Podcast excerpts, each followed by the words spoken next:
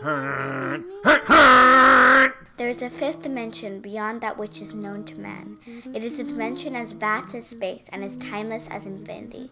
It is in the middle ground between light and shadow, between science and superstition, and it lies between the pit of man's fears and the summit of his knowledge. This is the dimension of imagination. It is an area which we call the Twilight Zone.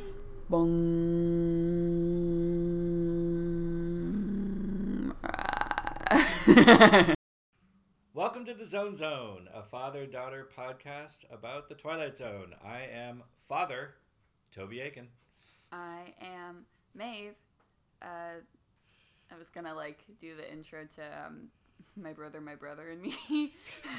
Yes, let's start ripping off other podcasts Right? we like. That's Um, a great idea. no, uh, I'm Maeve, and I'm also here. Uh, Excellent. Today we are uh, we've just watched season one, episode wait, two. sorry, Dad. I have a little bit. Okay. Yeah. Okay. Yeah. Today I watched an episode of The Twilight Zone about a lonely man who's extremely slow on the uptake and is gonna go to the heavens. But enough about episode one, season one of The Twilight Zone. We're talking about episode. that was pretty good. That was pretty good. Thank All you. right, So yeah, we're talking about season one, episode two, one for the angels, directed by Robert Parrish, written as well by Rod Serling, starring Ed Wynn and Murray Hamilton. That was such a good cast. Yeah, for a second episode for a no nothing TV show um, that obviously ran for a long time, but who knew that in the second episode? They got two heavy hitters, uh, two two that guys, right? So Ed Wynn, uh, you probably would recognize if you're a human being who's been on the planet for the last fifty years. I saw him and immediately thought of Mary Poppins, Mhm. um, Uncle Albert. Is that right? Yeah, Did I get I, the name right? love to laugh. And, but I also then of course I Wikipedia'd him and I'm like, oh yeah, he, oh yeah, he was that. I did. I- Yeah? I, met a man with a with a broken leg named Smith. Oh really? What's the name of his other leg? Hippopotamus. Oh god, no, no, that ruins the joke. Um, No, I- it's like an added layer to the joke, you know? it's Right. like jokeception. I'm cooking up over here. okay. You also know Ed Edwin as the Mad Hatter in Alice in Wonderland and a whole bunch of stuff. In this episode, he is playing Lou Bookman, a pitchman, with like, which I guess is a thing. Uh, Guy Guyman his name. Man, man, man. Man, man, man, on the street. He has a, a funky suitcase that expands and contracts and can sit up on the street, and he sells all kinds of doodads, robots, and ties, and He was what- so mad at like Julie Andrews for having her like endless bag that he was like, I want to do that too. And then we're gonna give everyone calamine lotion. So here he is on the sidewalk trying to uh, get things sold, and Rod Serling's got the great uh, voiceover. Uh, I also want to point out that we open on the most useless toy of all time, which is why, uh, which is um, what what Ed Wynn is selling, pitching. Pardon me, got to use the lingo. Um, i i it's kind of like a a robot hmm alien that winds up and has like a big eye on its forehead. Yeah. Uh, my nickname for it was E.T. Eckleburg. Oh boy. Okay. Yes. uh, great Gatsby reference. All Seeing Eye. Two episodes with All Seeing Eyes. I know, watching right? this right away. Uh, if you are an old like me, you recognize this robot in various like he's the classic sci-fi robot. I believe basically the Lost in Space, the original Lost in Space robot was this guy. Um, Forbidden Planet. What was that horrible uh, Plan Nine from Outer Space? If they had a robot, it was probably in there. Uh, you know the robot we're talking about. I really don't. yeah, apparently he's he's lost to time with this young generation. Eckleburg. Rod Serling is uh, describing this poor Lou Bookman. What part of his I had to write this down. He says he's a, a fixture on the summer, a nondescript, commonplace little man whose life is a treadmill built out of sidewalks. I wrote that down too. I found that Uh, that's like the most inefficient building decision. Yeah. seen. this this guy is a sad, sad little man, uh, but he's being checked out today by a dude in a black suit who I could only think of as stranger danger. Right? He's sitting there taking notes on Lou Bookman, and uh, and Ed Wynn Lou Bookman is looking over his shoulder like, "Who is this guy?" Um, I wrote down disgruntled Joseph Gordon-Levitt. okay, so you can take your pick: Stranger Danger or disgruntled Jordan Levitt. Uh, Rod Serling, uh, the, the camera close ups on this man, uh, and Rod Serling says That's music cue. Sorry. he'll be stalked by Mr. Death. dun dun. And Mr. Death, as we come to know him, then looks directly at the camera. He's, Blistering. he's looking at me. Smoldering. It's killing good. me. Foreboding pi- piano chords, bum bum, and fade to commercial. What do you think of the beginning of this episode, Maeve? Um, I don't know. I like that they talked about calamine lotion a lot because, like, love can't use just any lotion to calm your minds. You know. I don't have a lot of thoughts. Apparently, I don't have many thoughts beyond that. I thought it was cute. It was a nice intro, actually, like a classic Twilight Zone intro. I liked Totally. it better than the first one we saw last week. Yeah. Um, yeah, no, this one was really set it up and set up the stakes. Mr. Death. Bum, Totally. bum, bum. It was super jaunty, and then it was Yeah. like a nice little juxtaposition, and like I love that. Like in anything else, it would feel really cheesy. Um, and it still is cheesy here, but I really love the music cues. I think Like, you have to love the cheese if you're gonna Yeah. love Twilight Zone. It's Yeah. gonna it's gonna get cheesier before Yeah. it gets less cheesy. So we go into Act Two, and we establish right off the bat that Lou Bookman uh, is loved by all the kids, all the street, all the kids in the street, except he apparently only loves two of them. well, okay. So first, he starts throwing candy into the street. Well, well, the like pack of mad dog children are behind him, which I can't believe Mr. Death was when you wrote down Stranger Danger. I feel like him tossing ch- uh, candy to the wind might have been a bit more of an alert. I don't really want this episode to go there because I do believe it's being innocent, but yes, No, there too. are creepy vibes from all adults around kids in this episode. that- looking at it, the 2018 eye, um, I, I can I can only be creeped out and feel stranger danger. I think in 1950s, this is Yeah, yeah. w- this is innocent, is what so I'm th- one of the kids goes, um, "What are you selling, Lou?" And he goes, "I'll show you what I was selling." Except for he doesn't say it in that voice. And then he takes out E.T. Eckleburg, and he gives one to Maggie and one to Ricky. Yep. And then he's done. Then there's like five other kids sitting on the There are stoop. five dejected ki- dejected kids, and uh, so everyone anyway like thanks him and says bye, Lou. Except there's one raven-haired young boy in a striped top sitting on the stairs, just stares down and sulks. That boy's name was Morrissey. and thus, one of the greatest rock bands of all time was born. One of the greatest Twilight Zone twists. Also, most people don't know this insider information, but the real twist in this episode was the origin story. is that we have Rod Serling to thank for Bona Drag. All right. Uh, so uh, Lou uh, goes up to his apartment and starts tootling around. Doo doo doo, goes into the kitchen, turns towards the living room, and oh, there's a guy sitting in the middle of my apartment. I'm a little surprised, but not overly concerned. hey, you're the guy I saw on the sidewalk. Really? Who walks into their apartment, closes the door, turns around, sees some rando sitting in a chair, and doesn't freak out and call 911? To make it worse, then the man just starts listing facts about him. It's like, "You're Louis J. Bookman," and I, in my head, I was like, "Oh, that's almost LBJ," but it's LJB. And I was like, his initials almost could be something, just like the man. Oh, this is what happens when we have too much literature education for our young. Um, All right, yep, more. Then he talks like- about him. he's like, uh, "Would you like a collar stay?" Because everyone who turns up into your apartment unannounced, Yeah. hankering for a collar stay. random guy sitting in my apartment. I am first of all com- almost completely nonplussed, as if this happens on average two or three times a week.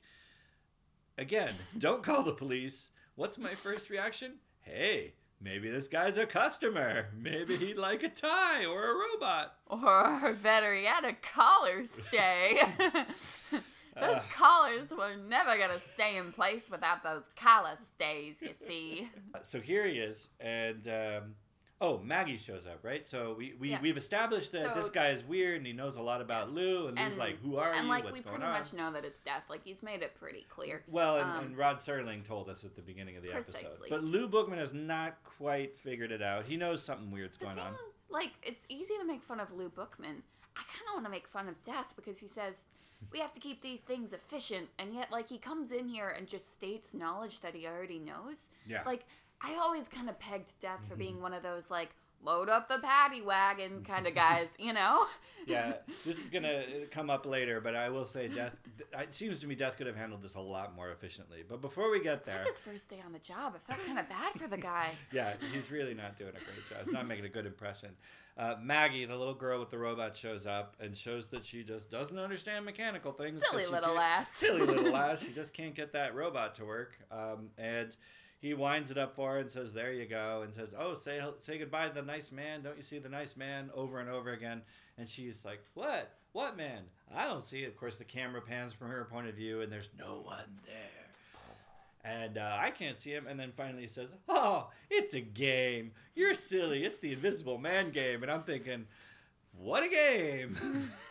and then um and then with this exact cadence she goes it works great now lou thanks an awful lot see you after supper huh i got Quality. some great child actors on this episode Quality child Also, stars. they mentioned the lou bookman after summer club a couple times i know we're not going there but that sounds awful He's- shady He's got a he's got a club for the kids. He's throwing candy around. I get it. It's it's stranger danger all over the place. Um, nevertheless, she leaves, and it's only then that Lou finally realizes uh, that oh, there is something wrong with you. And Mr. Death says, exposition point, only those who are to accompany me can see me. Except he doesn't say it quite that dramatically. He says it in his 1950s mid Atlantic voice. Um, Mr. Death throughout this entire scene is so tired of explaining things to humans. Did you get that? Like he just has this intense annoyance with his job. I felt he seemed like some mid-level bureaucrat who has been ground down by the system. i got a really good place vibe oh, like the the show, the good like yeah yeah yeah, yeah. from like a oh not Ted Danson, but who's the guy uh, in charge of well Ted Danson? any of the i don't want to spoil the good place but Ah, yeah. Well, we I think we could. I don't think we're gonna spoil the good place to say that there's a guy in charge of Ted Danson, yeah played by one of those that guys. In fact, uh, that He's guy who's in great that- Marvel Agents of Shield and all that. He is like right? top tier. That guy. That guy, yeah. Uh, Mark Mark Evan Jackson. Okay, you got it. I'll believe you. um, he, I was getting the same vibe from him that I'm getting from Mr. Death, right? Yeah. Just like I'm doing my job. I'm, ugh, this thing's crushing me, but let's get this over with. You would think that Death could really s- smooth this all out if he just got to the point. I mean, presumably he's done this a few hundred million times. Like, say to the guy, "I'm Death." You're dying. It's happening at 12 o'clock. Let's go. But he never comes out and just says it. And this guy is just like, oh, what's dying? Departure? That Okay. sounds ominous. I, I, I, I feel you there because he is clueless. You really have to hit him over the head. I mean, like, yeah, are there any Twilight Zone episodes that don't star dumb people? I, I think the main character has to be kind of dumb.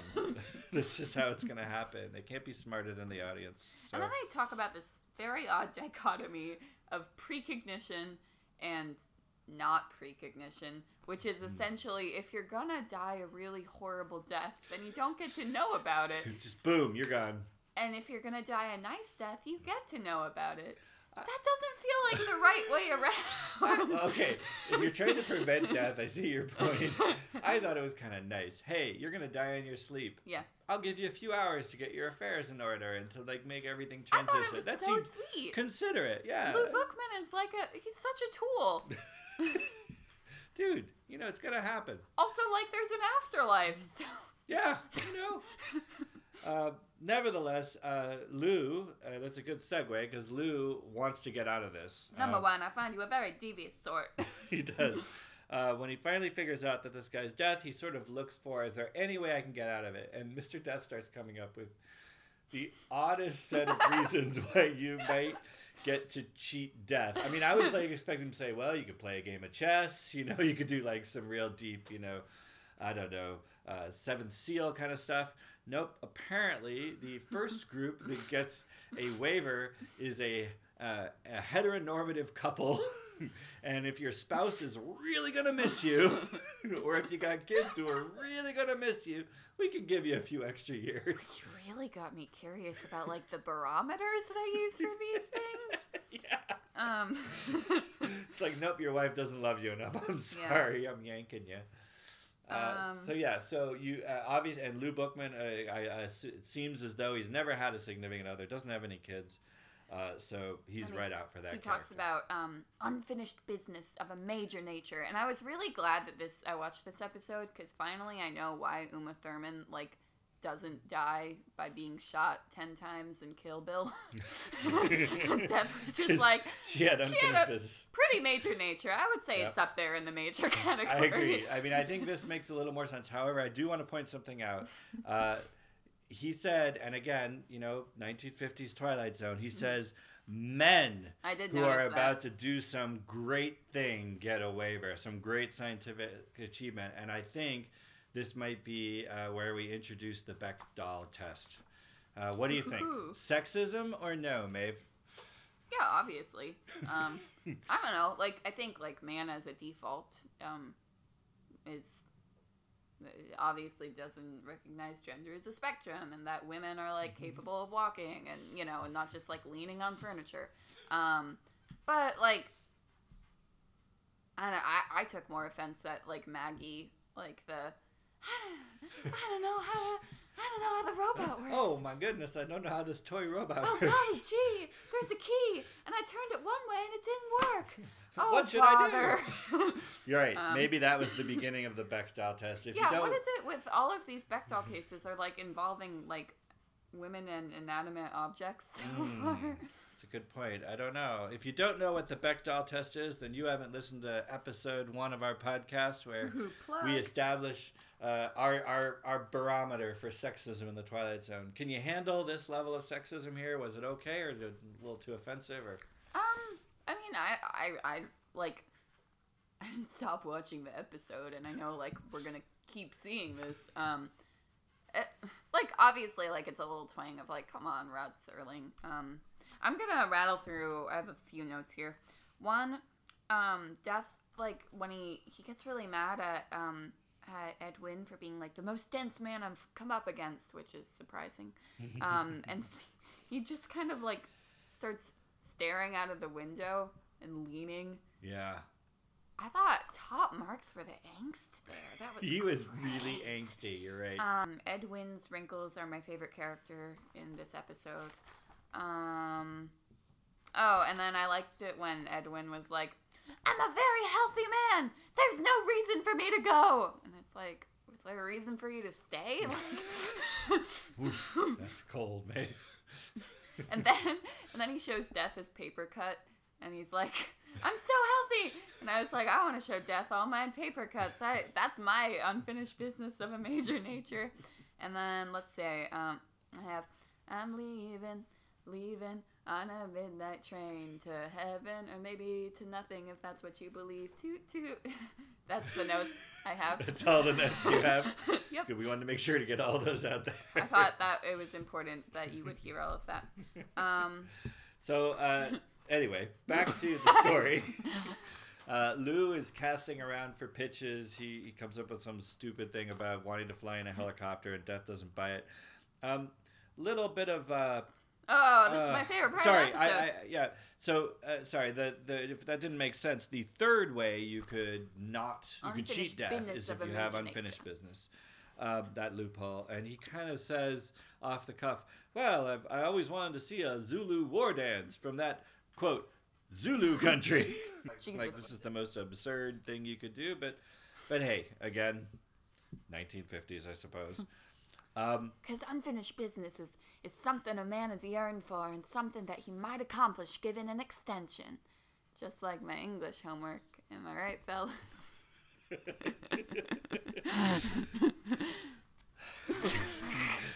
Lou's unfinished English homework, uh, he finally come, lights down on is and gets sincere about is the big pitch. Dude, he becomes a Miss Universe He does. competition. He He's like, I 180 gotta do it for the children, Yeah. you know? he goes from jokester, funster, prankster to I have never wanted anything more than the big pitch, the the pitch where the skies open up. He says a pitch for the angels, referencing the title to the episode. And then he shows that he has learned one major lesson uh, from the kids who he loves hanging out with. And that lesson is the greatest way to get what you want is to look down at the floor with your mouth in a little line and then start sulking. Oh, death has feelings. Uh, now I'm gonna I'm gonna throw a curveball at you here. Let's go. They uh, they set it up that Death is feeling sorry for the guy, and he's like, "Okay, I'll give him a chance." Here's my theory: watch it again and see if I'm right or not. I think Death Not gonna watch knows. this again. You're not gonna watch it again. All right, replay it in your mind, film place. Uh, I think Death actually planned this out from the beginning, or from this moment on. He knows how it's gonna play out. He's gonna. He knows every step he's gonna take. He knows every step Lou's gonna take, and he knows he's gonna get Lou in the end. So he lets this draw out. That's my theory. Death Huh? has so much free time on his hands. I know. yeah. Well, you know, he, he can't take him till midnight, so he gets to play around a bit, I guess. I like that Lou doesn't even try to hide his ulterior motives. No. So he strikes the deal. He's like, I'm going to do the pitch for the Angels. And then um, he's like, well, the deal's set by Death. And Death goes at the door and he's like, I tricked you. Like, it was like, you remember when um when uh, the president uh, did uh, the, that, that, like, tax reform bill and then, like, was quoted at Mar-a-Lago, like, saying to a bunch of millionaires, like, oh, you don't know how much money this is going to make you, you know? Like, it was very... He cheated everyone and then laughed about it in, Yeah. in public. Yeah, it was honest about it. Yeah, it's exactly what Lou Bookman's like. He's like, I'm not to, I'm never to make a pitch again. I'm throwing my suitcase away.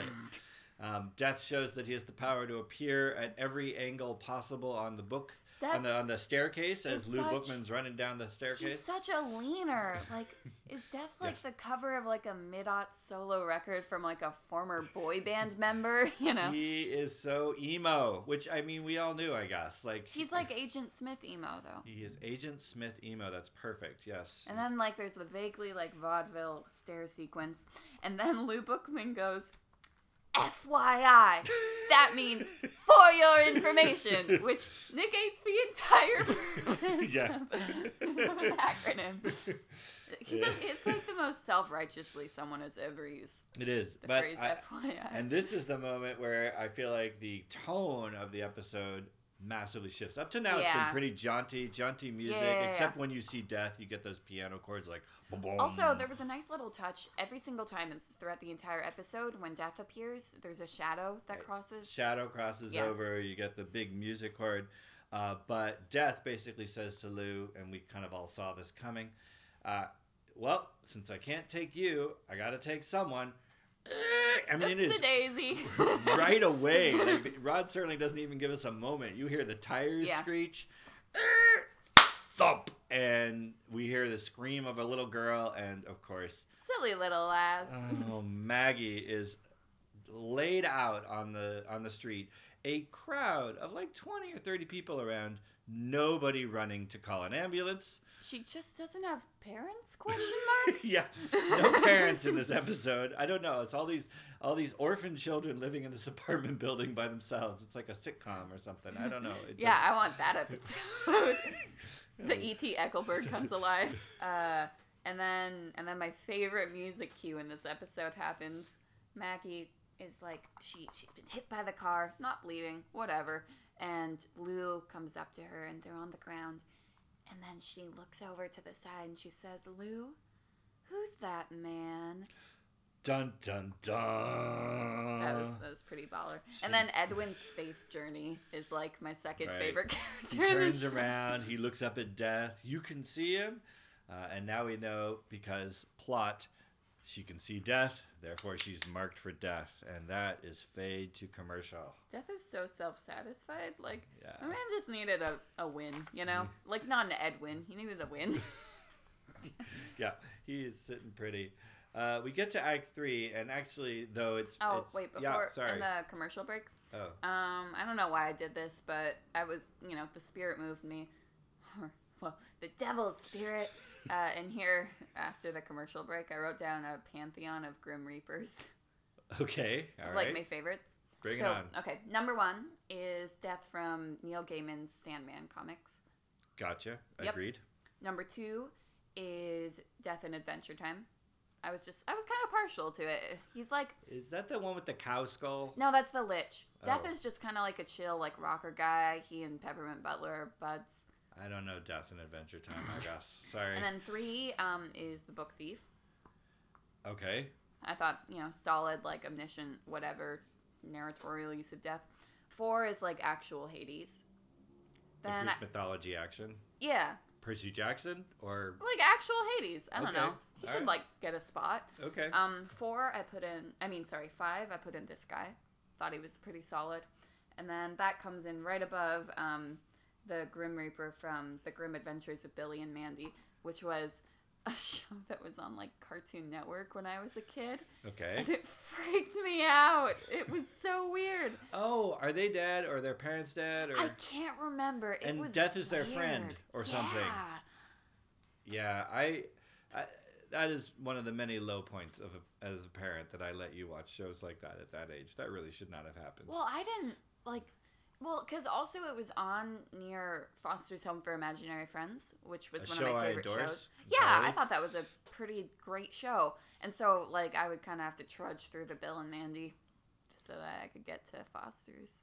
Sorry. Okay, that was my All weird right, so. Act three. Uh, this will this probably one, not make it to the final. This one rolls pretty fast. Yep. Um, actually, even though it's probably ten minutes, but it doesn't really need a lot of explaining. Mhm. Um, although I will say there, uh, it it, it kind of jumps to nighttime. Yep. Uh, and Maggie is in her bed in her house, which, as you pointed out, doesn't seem to have parents. Uh, just a lot of lookers on hanging out. The doctor's treating her for a serious car crash. She's sitting in a bed. And this is in the middle of a city, right? I'm thinking, okay. And then he says, "She's a very sick little girl." is that your serious diagnosis, doctor? It's like I've never seen scarlet fever do this to a girl's body. Like, come on. What could possibly have gone wrong with her? Um, Um, but okay, I guess they just didn't want to spring for a hospital set. And then Ed Wynn like embodies the thinking emoji. All Um, I need to do is stop death, he thinks. I just need to stop him. It's 15 minutes to midnight if he can Yeah. Get there. And and just to be sure, when death does come by, they rehash this whole thing. And, and Lou's like, So if you don't go into the room at, at midnight to get her, what happens? Oh boy, that would be terrible, says Mr. Death. The whole time space continuum would fall apart. Uh, so, not surprisingly, Lou starts to set up a pitch. Um, yeah, and he he starts like pitching the ties. I high key thought he was gonna tie death to the banister with a Just, tie. haha, you thought you were to buy this tie. Because maybe it just hadn't sunk in from before that death can just appear anywhere. um, I don't know if that was that was the That was it? depth of my respect I think- for the character. Uh, you know, how, here's the question How do you portray a great pitch like this is supposed to be, Mhm. given that he is selling crap? And I think the answer is sweaty montage. Oh, so much sweat. So much sweat, so much montage. Yep. We don't yep. get a full coherent pitch. We just get Mm-mm. lots of little bits and this and that's and a lot of sweat, especially from Mr. Death. He's like getting worked I over. wrote that down too, because like, because he he wears a lot of hair grease. Like he's trying very hard, this man. And like there was a certain point where he had more sweat on his face than he had hair grease, Yeah, and no. that's when it started to feel excessive. It's not a good look. Not a good look for emo Death. It didn't didn't work well. Uh, does Death have money? I wrote that down too. Credit cards? Jeff Checks? is like, I'll take them all. what is what does this mean? I will take a a black crystal of unspeakable properties. Zardoz. Maybe that's why they cut they cut to Maggie's face, as they didn't want to show like death's currency because it wouldn't be like okay for mortal eyes. All right. Um, and then at the very end, once he's sold everything to Death, because of course Death laps it all up, he does a, a, a rather odd turn where he sells himself. I guess. um, Yeah, after the marvelous plastic shoelaces, he sells his soul to the devil, and the devil like has too high standards for him. Uh, but my favorite part of it, oh, sorry, I gotta find the exact. Yep. Well, first he calls it the pièce de resistance. Uh, um, oh yeah, okay. He says something that's never been offered in this country before. I was like, I think that human lives for sale been in Yeah, this country before. You're right. There's there's a, a little bit of a, a misremembering of about 300 years or 400 years of history right there. Yeah. I don't Um, know. I want to buy Ed Wynn. Ed Wynn's cute. um, Uh, not surprisingly, the clocks chime. He kept death away. Uh, And in my head, because it was so Yeah. montagey, the first time I was watching it, in my head, it, he was doing like an hour long pitch. On rewatch, I realized turns out 15 minutes. that's about right. Pitch for the Angels, 15 minutes. That's about all you need. Um, did he know he was making a pitch for the Angels? You know, is was that his plan? Uh, it was a I- cute little smile. It kind of it kind of seems so. I think in some ways it's almost. I said earlier. I think Death maybe knew how this was playing out. The way they kind of smile at each other at the end, like uh, first So Death cute. is he feigns being angry. Oh, I didn't get that girl, but then they kind of give each other a little smirk and a this and a that. And, I ship it. yeah, exactly. it was a cute little ship at the end. And Um, it was like maybe they were just going through a pantomime the whole time. Like each one knew, ah, he's doing this. Okay, I'll let him do this. It was cute. cute. it was um, and the doctor comes back, and, and then it, this was it was so cute. I'm sorry. The ending, it was like Ed Wynn. If you're gonna like center an episode of television around a face, like you can do worse than Ed Wynn. Yeah, no, he's. just- it's lovely. It was very cute. He gets that smile, that sort of half jowly smile. Picks up his suitcase Yeah. and says, "Okay, I guess it's time to go." Up there, with a question mark. I have no pithy remarks. It was nice. Although, so first he like walks down with death, and then he's like, "Wait, I forgot something." And he goes back to get his suitcase. I still kind of thought he was just gonna make a run for it. He's gonna take off down the street. yep. They'll never catch me now. He comes back. Not today. Psych. Uh, he comes back, says to Mr. Death, "Up there," kind of pointing up, and Mr. Death says, "Yes, up there, Lou." Aww. Then they walk off together under the lamplight. I feel like the way that he tried to avoid evade death might have kind of should have knocked a few points off of his going back to the good place. If we're talking about like, it must be pretty easy to get into heaven. Is all I'm saying. well, let's hope so. Let's hope so. And then they walk down the street, and the twist is that it turns out Death was just like a a random guy who like likes to trick people, and they just walked for a while, and then Death was like, "All right, we're here," and like stole ga- all his money and his He's like calamine gaslighting- lotion. gaslighting Ed Wynn the whole time. no, instead they walk down the street, and at one point their hands come very close together. They do not really. Well, it looks like it. All right. And then like Death starts walking up ahead. It was kind of sad. Um, Okay. also, yeah, like if there is an afterlife, there is a heaven. What was the whole kerfuffle about? I get it if there's like no afterlife. You don't really want to die. If you're just walking down the street with like a, a like disgruntled like Joseph Gordon-Levitt, it's not, it's not too bad. That's true. But you know, have been a people don't always see things that clearly. Besides, there wouldn't be much of a plot if he just went along with it. Yeah. And then And then, Rod Serling says, Might seem unlikely to you, or like it couldn't happen, but it did happen. In the Twilight Zone! Bum, bum, bum. So what do you think, Maeve? Did you like the episode? It was it was cute. Yeah, yeah. I thought it was cute. I liked it. Yeah. I feel like I had less jokes this time. I don't know. Yeah, I was actually talking about the episode of Twilight Zone. I know. No, it was yeah, I liked it. Did you like it? Yeah, yeah. I thought it had uh, it, no great twists and turns. Again, you can see a lot of the stuff coming from a mile away, but performances outstanding. Yeah. Uh, in their own weird way, Yeah. totally outstanding. I would absolutely wholeheartedly recommend this one. Yeah. Just me too.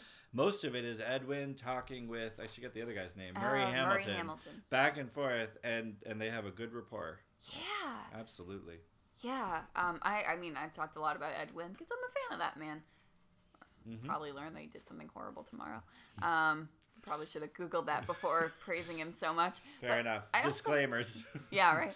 Uh, I also really wanted to shout out Murray Hamilton. Like Yeah. we've been making fun of like the emo death, whatever, but he's he just I liked what you said about him just being like a he's a you know begrudged, ground down office worker. okay, so I'm curious about what you think about this mythos. Um, like, is he the only death? Ah, I you know this is the thing. I Uh-huh. don't think Twilight Zone. I'm gonna answer this two ways. I don't think Twilight Zone gets into uh, these types of big deal questions. Oh, really? Right? You don't think I should nitpick Twilight Zone? no, it's not that. It's not that. It's that you know, sci-fi. When Twilight Zone came out, sci-fi, as my understanding of it, was still very niche and very Mhm. young. You got Mhm. those, you know, big deal. Jules Verne, obviously, been around Yeah, for yeah. half a century and all that kind of stuff. But as a genre that people took seriously, well, it just wasn't. Uh, and indeed, I, I might argue that there are many people who came to take science fiction seriously because of this TV show. They were not going to get into those big questions. If you Gotcha. wrote this episode nowadays, 2018, you would have to explain it. And you'd probably explain it with some kind of like, I have multiple Mhm. versions of me, and we're all the same. We're one big Borg, but we're in Yeah. different places, and blah, blah, blah. I don't think these episodes are ever going to go there. And truth be told, I kind of liked the simplicity. I thought it was tight. Yeah, I, yeah, I don't need to know all that stuff, actually. Yeah. I agree. Yeah. All right. Great job. Uh, do we have stuff to say at the end? I think Cass is going to give us the outro. Oof. See you next time on The Zone Zone. Trademarked. Not really. This is very low production value. Also, uh, I've stood up the microphone on the Chicago style manual. Because I've got Chicago style. We got to end it now. But I don't wanna. so, Cass, what did you think of the podcast? Well, so um, uh, I now know that my sister just loves death. She loves a lot of those different Grim Reapers type people, and um, well, I agree that the well, I think that the Adventure Time one is the best. Rip, Rip Adventure Time with that show. And I have never seen the Cartoon Network show, and now I sort of want to see it. But apparently, Dad knows not to now. So. No, you're not allowed. Sorry. I made that mistake once. I'm not making it again. Yeah, and I also I didn't know it was such a foster's home for him or what? Wait, what is it called? Imaginary pets? Friends. Friends. That's it. Imagina- imaginary pets. Please subscribe to our podcast on iTunes or SoundCloud, and don't be afraid to give us a review on iTunes. You can follow our Twitter at Zone Zone Pod and like our Facebook page also at Zone Zone Pod. You can write in feedback to our email address, thezonezonepodcast at gmail.com. Thanks for listening.